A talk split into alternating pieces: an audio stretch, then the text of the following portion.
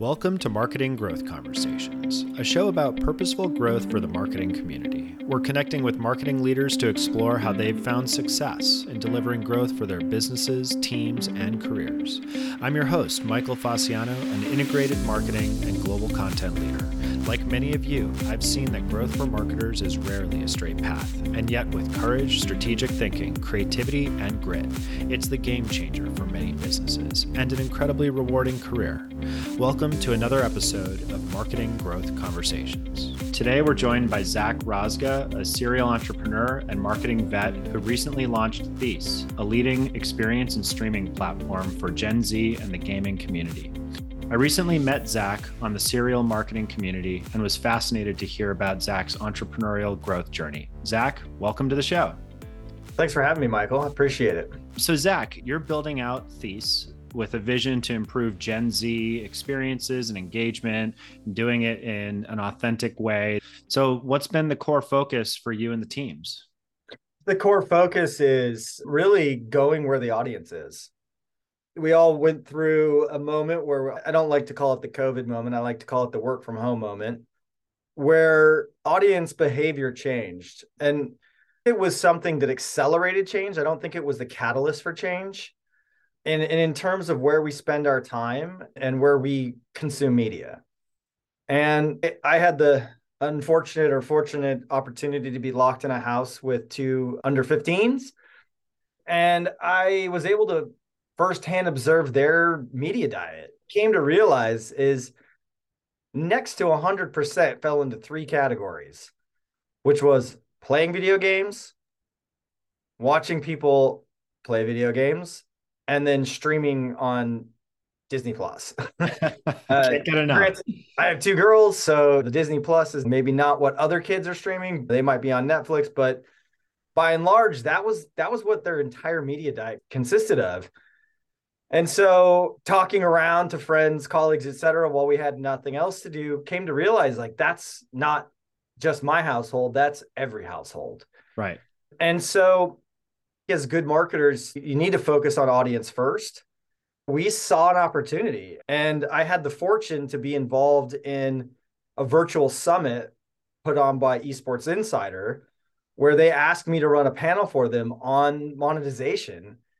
And frankly, before that, I had nothing in common or like any knowledge base around esports, live streaming, gaming, streaming, any of that. So for me, it was an opportunity to really dive in and had the opportunity to interview several people preparing for my panel because I didn't want to speak about something I knew nothing about.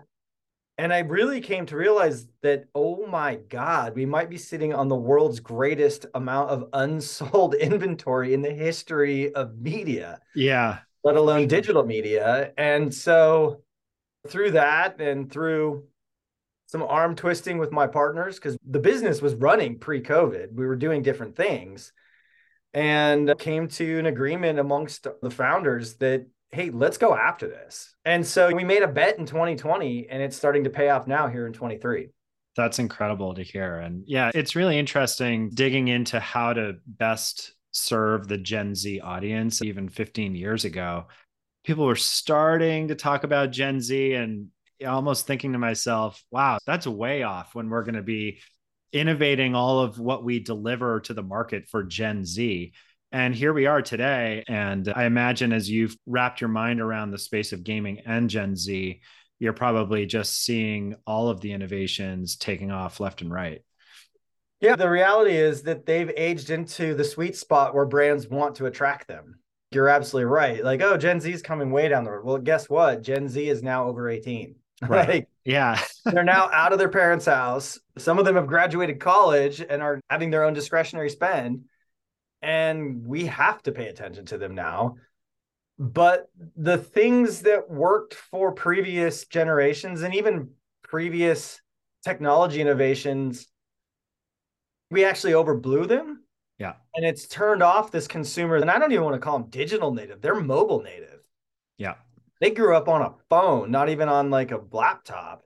So they're like tablet and phone based. And so the whole notion of interruptive advertising is one of the biggest turnoffs to that audience. That's been a real driving factor in the work that we do is how can you actually delight this audience? Because force feeding behaviorally targeted ads to them is actually, I would argue, a net negative towards a brand. You're spot on to say we've got to be tailoring to their needs, to their preferences, to treating them now as a, a new rising generation of adults who are going to shape markets for the decades to come. So, um, Zach, you clearly have a growth point of view. You learned the whole video game industry, you dove into Gen Z. But let's get to some of your growth anchors. So, complete this statement. I originally became a marketer because blank.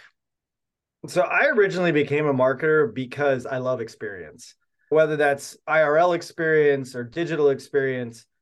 We, as sophisticated human beings, have become more and more attuned to what we like and what we don't like. And so, in order for me to win your money, which then wins your wallet, I have to give you an experience that is pleasurable and that is is meeting your expectations, but also not doing things that necessarily are going to turn you off. And so I tend to think of myself as a consumer first and a marketer second.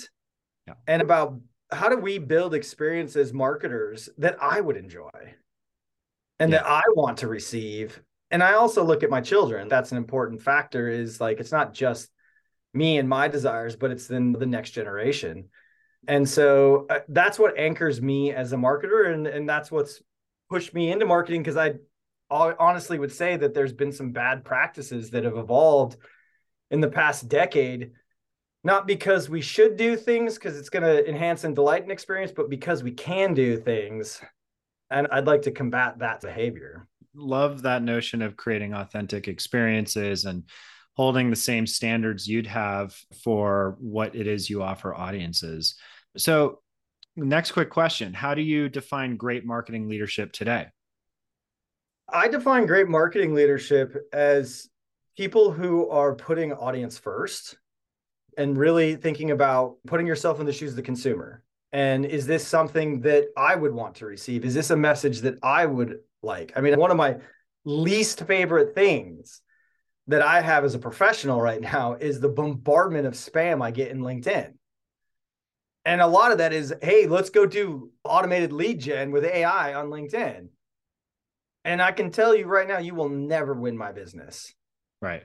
Because I can't stand it as a consumer. I can't stand logging into my LinkedIn account and having 25 unsolicited messages telling me how I can improve my lead gen and get win more clients because if that's their tactic, not a chance am I going to accept it. Yeah. I mean, building on authentic experience, also authentic relationships, right? If you go all in on just automate, automate, automate, you got to be really careful that you don't lose relationship in all of that.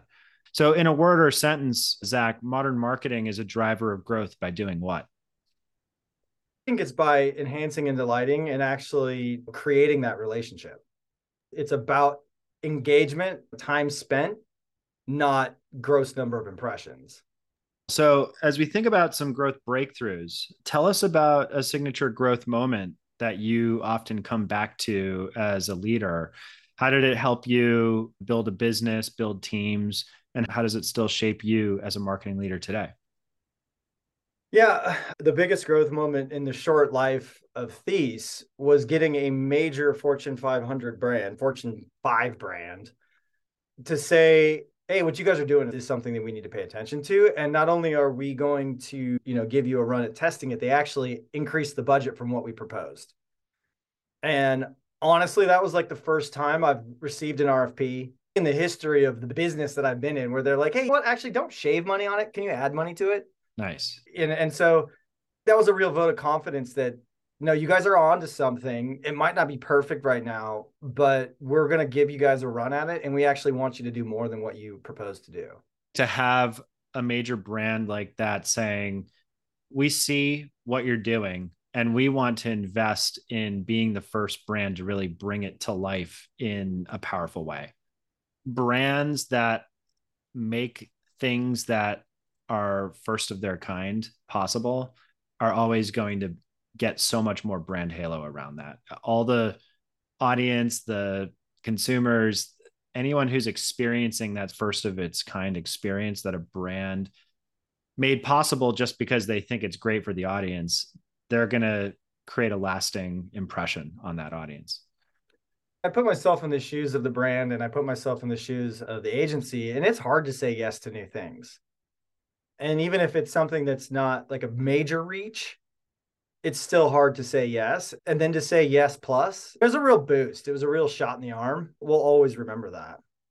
In terms of outcomes that were growth related, can we say that the brand in this partnership feels like there's real growth value coming out of this partnership? So part of the the project, we ran a YouGov study with it. And so the hard part about this brand for us was it was an endemic brand to gaming. And so you're putting an endemic brand in front of gamers. And so brand lift is difficult, right? Because there's a good chance that 99% of the audience knows about said brand. Yet we still were able to achieve a 10% brand lift to get a 10% brand lift was was really exciting. And then the additional thing that we found out was this is where we realized really our audience was anchored in Gen Z. Yeah. We had a notion that it was an 18 to 34 year old audience. And what we came to find out is actually 75% of it was under the age of 29. And so the only reason we were able to do that is because the brand trusted us enough to give us a big enough buy that warranted doing a YouGov study because there that requires a, a large sample size to right. be able to actually get data that makes sense. We were able to run the project over a quarter, so it wasn't just a two week pop and run. It was actually like a sustained campaign. And then the final thing that we learned is one of their core objectives as a part of this campaign was to reach diverse audiences.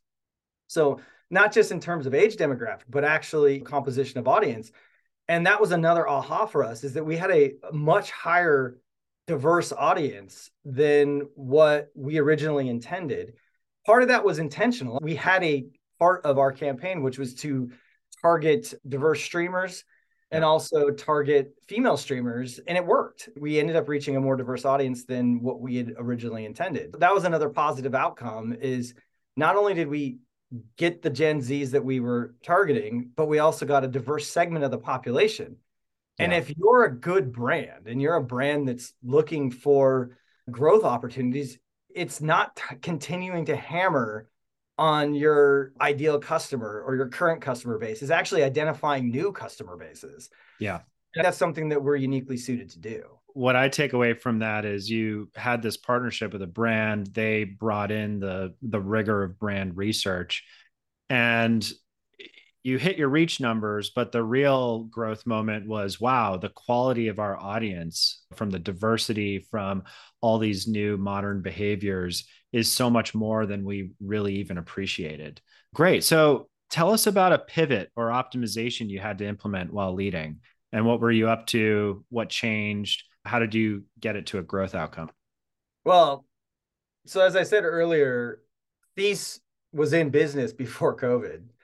And the biggest pivot for us, we were focused on IRL events and we were focused on how do you create data and engagement with younger audiences IRL. Uh, it's one thing to have your brand show up at a concert or at a movie theater it's another thing for that person to play with you. And so we actually have another part of our platform, which is a proprietary technology that's a mobile engagement or a mobile insights app. And so pre pre COVID, we were working heavily in the event space, and we were effect we were using QRs before they became ubiquitous to trigger actions in real life, and then move somebody from an in real life activation to a digital experience.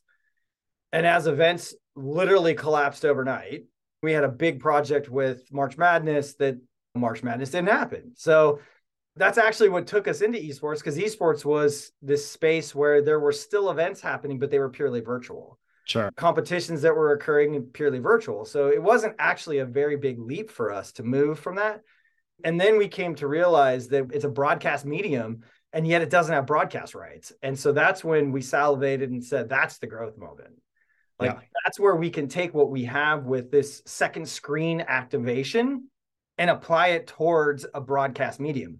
I mean, now you see it yeah. throughout sports. I'm a huge sports fan. As you can see, I'm wearing a Kraken hat. Go Kraken. Never expected them to make it to the second round of the playoffs.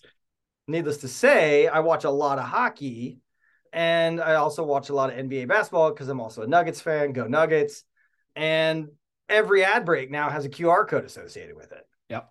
And so, because you can, and this is also part of looking at how the audience behaves, we all watch TV with multiple devices now. Yep. I don't think some of the QR implementations in the NBA and uh, NHL are actually that great because they flash them too quick and they don't make it a sure. call out or anything. That's my own personal opinion. But the, the point is, is that you have this opportunity to take somebody with interest and turn them into action and insights. And so that's the aha moment for us. And that's what really took us from being, frankly, a non scalable entity into a highly scalable entity. And that's an exciting pivot. Yeah, I really resonate with that. I'm also a NBA fan and was rooting for the Bruins until that ended abruptly. But I admire, for instance, the the halftime shows with Chuck and Shaq and Ernie and they always find a way to get that digital engagement happening in real time while they're broadcasting live. And why they have such a successful show is it's so candid and so unscripted, but then they're bringing the audience in in real time through those QR codes, through social. And uh, yeah, that's a that's a trend that's here to stay and it's only going to continue to evolve and get even more sophisticated and exciting. I totally agree with that. You're absolutely right. That halftime show with TNT is probably the best example of catering to the audience. Like going back to what we started with earlier, they talk to the audience as if the audience is sitting in the room with them. And they consistently have people who actually tune in for the halftime show. Whereas I would argue with their competitor, I switch to something else almost every time. Like right. it's like whatever, it's coming on. What it's not going to be. Yeah, it's just really dry. So I guess as we think about learnings for today and tomorrow, what's the best marketing advice you were ever given? People have a tendency to think that marketing is linear, that we're on this path that started at point zero and it goes to infinity. And they said that's not actually true. Marketing is actually more of a pendulum. And part of that is been accelerated by programmatic and behavioral targeting, we go through these swings actually, and those swings are oftentimes predicated by overindulgence on marketers' behalf.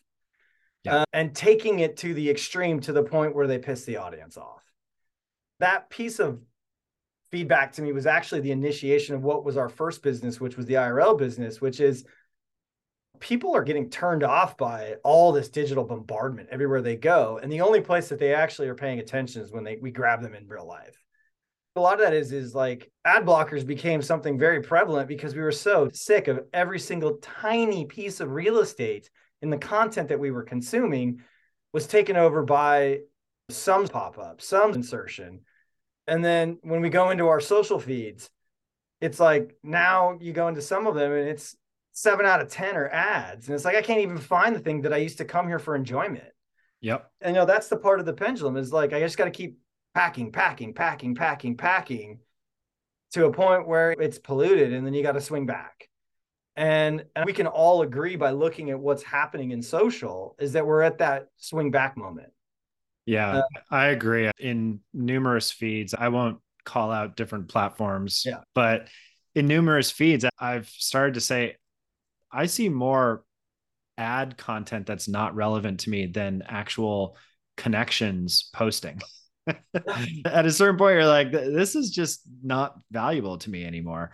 So I completely agree with you. I've always thought about that pendulum analogy, but more through the lens of agencies and what types of agencies clients are looking for and how they're developing their own teams. You're so spot on to also anchor that notion of a pendulum in relationships that marketing and advertising and media have with consumers because that's ultimately what is going to shape all of this. It's not someone's investment plan. It's the trends around what audiences actually care about another place you can look in that is dtc there was this huge rise five seven ten years ago of the dtc model well, the DTC model was was basically only available when you had extremely low arbitrage when it came to available impressions. Right. But as everybody adopted that same model, you essentially collapse the available impressions to be able to have that direct to consumer relationship that didn't require an intermediary retailer. And then all of a sudden you got to a point where that arbitrage didn't exist anymore. And that conversion went from lower than a dollar to north of 50 bucks. And so if you're selling like a $12 product, you can't afford to uh, buy audience at 50 bucks. Right. And yeah. so like th- that's the other part of this pendulum swing, not just looking at platforms, but thinking about marketing strategies as a whole. And this is what I said earlier about the copycat mentality is that there's like once something is works, everybody knows it works and everybody piles on. Right. Now, at Thece, we hope that's the case with us. Yeah. But as we were looking at that pendulum, we also hopefully can find ways to moderate it a little bit so that it continues to be the experience that the consumers want. Yep, that all makes sense. So, Zach, just to round everything out, how would you distill your growth experiences and learnings as perhaps a piece or two of advice to our listeners? If you're a marketer or you're responsible for media budgets, you need to think about two things. One is what's the audience want? What's the audience like? And then you need to think about if you're in a growth moment, how do I attract new audiences? I know that it's tempting to continue to double, triple, quadruple down on your core audience and your core consumer. But I do believe that every solid brand leader wants to attract new audience, wants to attract new consumers. Right. And then when you do go after these new consumers, you have to recognize we live in this world of tribes now. Even though we've gone through globalization where it's all one world, we've actually now turned into niches are no longer niches because if you like the Kraken and you live in Seattle, you can easily communicate with somebody who likes the Kraken who's in Prague. Right. And so, and you take that down to even like the, the smaller detail, it's really easy to attract niches. So the notion of influencer is not going to go away it is important. And so then when you're a brand and you're looking to get into that community, you need an entry point into that community that is an authentic voice in that community. Mm-hmm. So that my summary takeaway is it doesn't mean that you have to abandon some of the things that you're doing, but you should hive off a percentage of your budget towards these types of opportunities. And then you do have to manage it properly and you do have to look after the KPIs and your ROAS, but don't be scared. Like I guess that's another part of it too. Is is sometimes you just got to dive in. I really agree also that the power of experience when it's done right is that there's serendipity in all the unexpected connections you can make. And if you have a really diverse audience, you're going to get even more serendipity around that. And for a brand to be making inroads into real authentic relationships with audiences and people that they normally haven't been known to be connected to that's definitely lasting growth value right there. As a final point we did do a smaller test with a well-known cpg company in the better for you space and we used our insights platform. And one of the questions we asked is how familiar are you with the brand 70% of the audience said they'd never heard of it before. Yet they took the time to answer five questions about the said brand. Wow. And so to me, that's another one of those aha moments where you can create discovery and you can do it well within a new audience if it is curated. Yeah, that's so interesting. And knowing, for instance, also that if you're creating an experience that really is valuable the attendees of that experience will be so much more open to giving you feedback, which of course can fuel so many things, even beyond a brand study, like brand research, understanding where do we want to go next? What do we want to build on? How do we take this momentum moving forward? Well, Zach, thank you so much for spending time with us today. This was a great conversation. I really admire your growth journey, not only as a, an entrepreneur, but as someone who saw in the moment that all Thece new behaviors were happening in COVID and going into spaces that you were unfamiliar with and saying, I'm going to become an expert in that. Not only am I going to be an expert in it, I'm going to build a company around it. And it sounds like there's real momentum that's building around these. So that's fantastic. And when we put this episode out, we'll make sure to also link to the website so people can learn more about Thece. Yeah, great. And people can follow us on LinkedIn. We are a B2B company, so we spend a lot of our time in there. And I appreciate being on the episode. And yeah, look forward to continuing the journey. Wonderful. Well, best of luck to you. And uh, we look forward to following up in the community.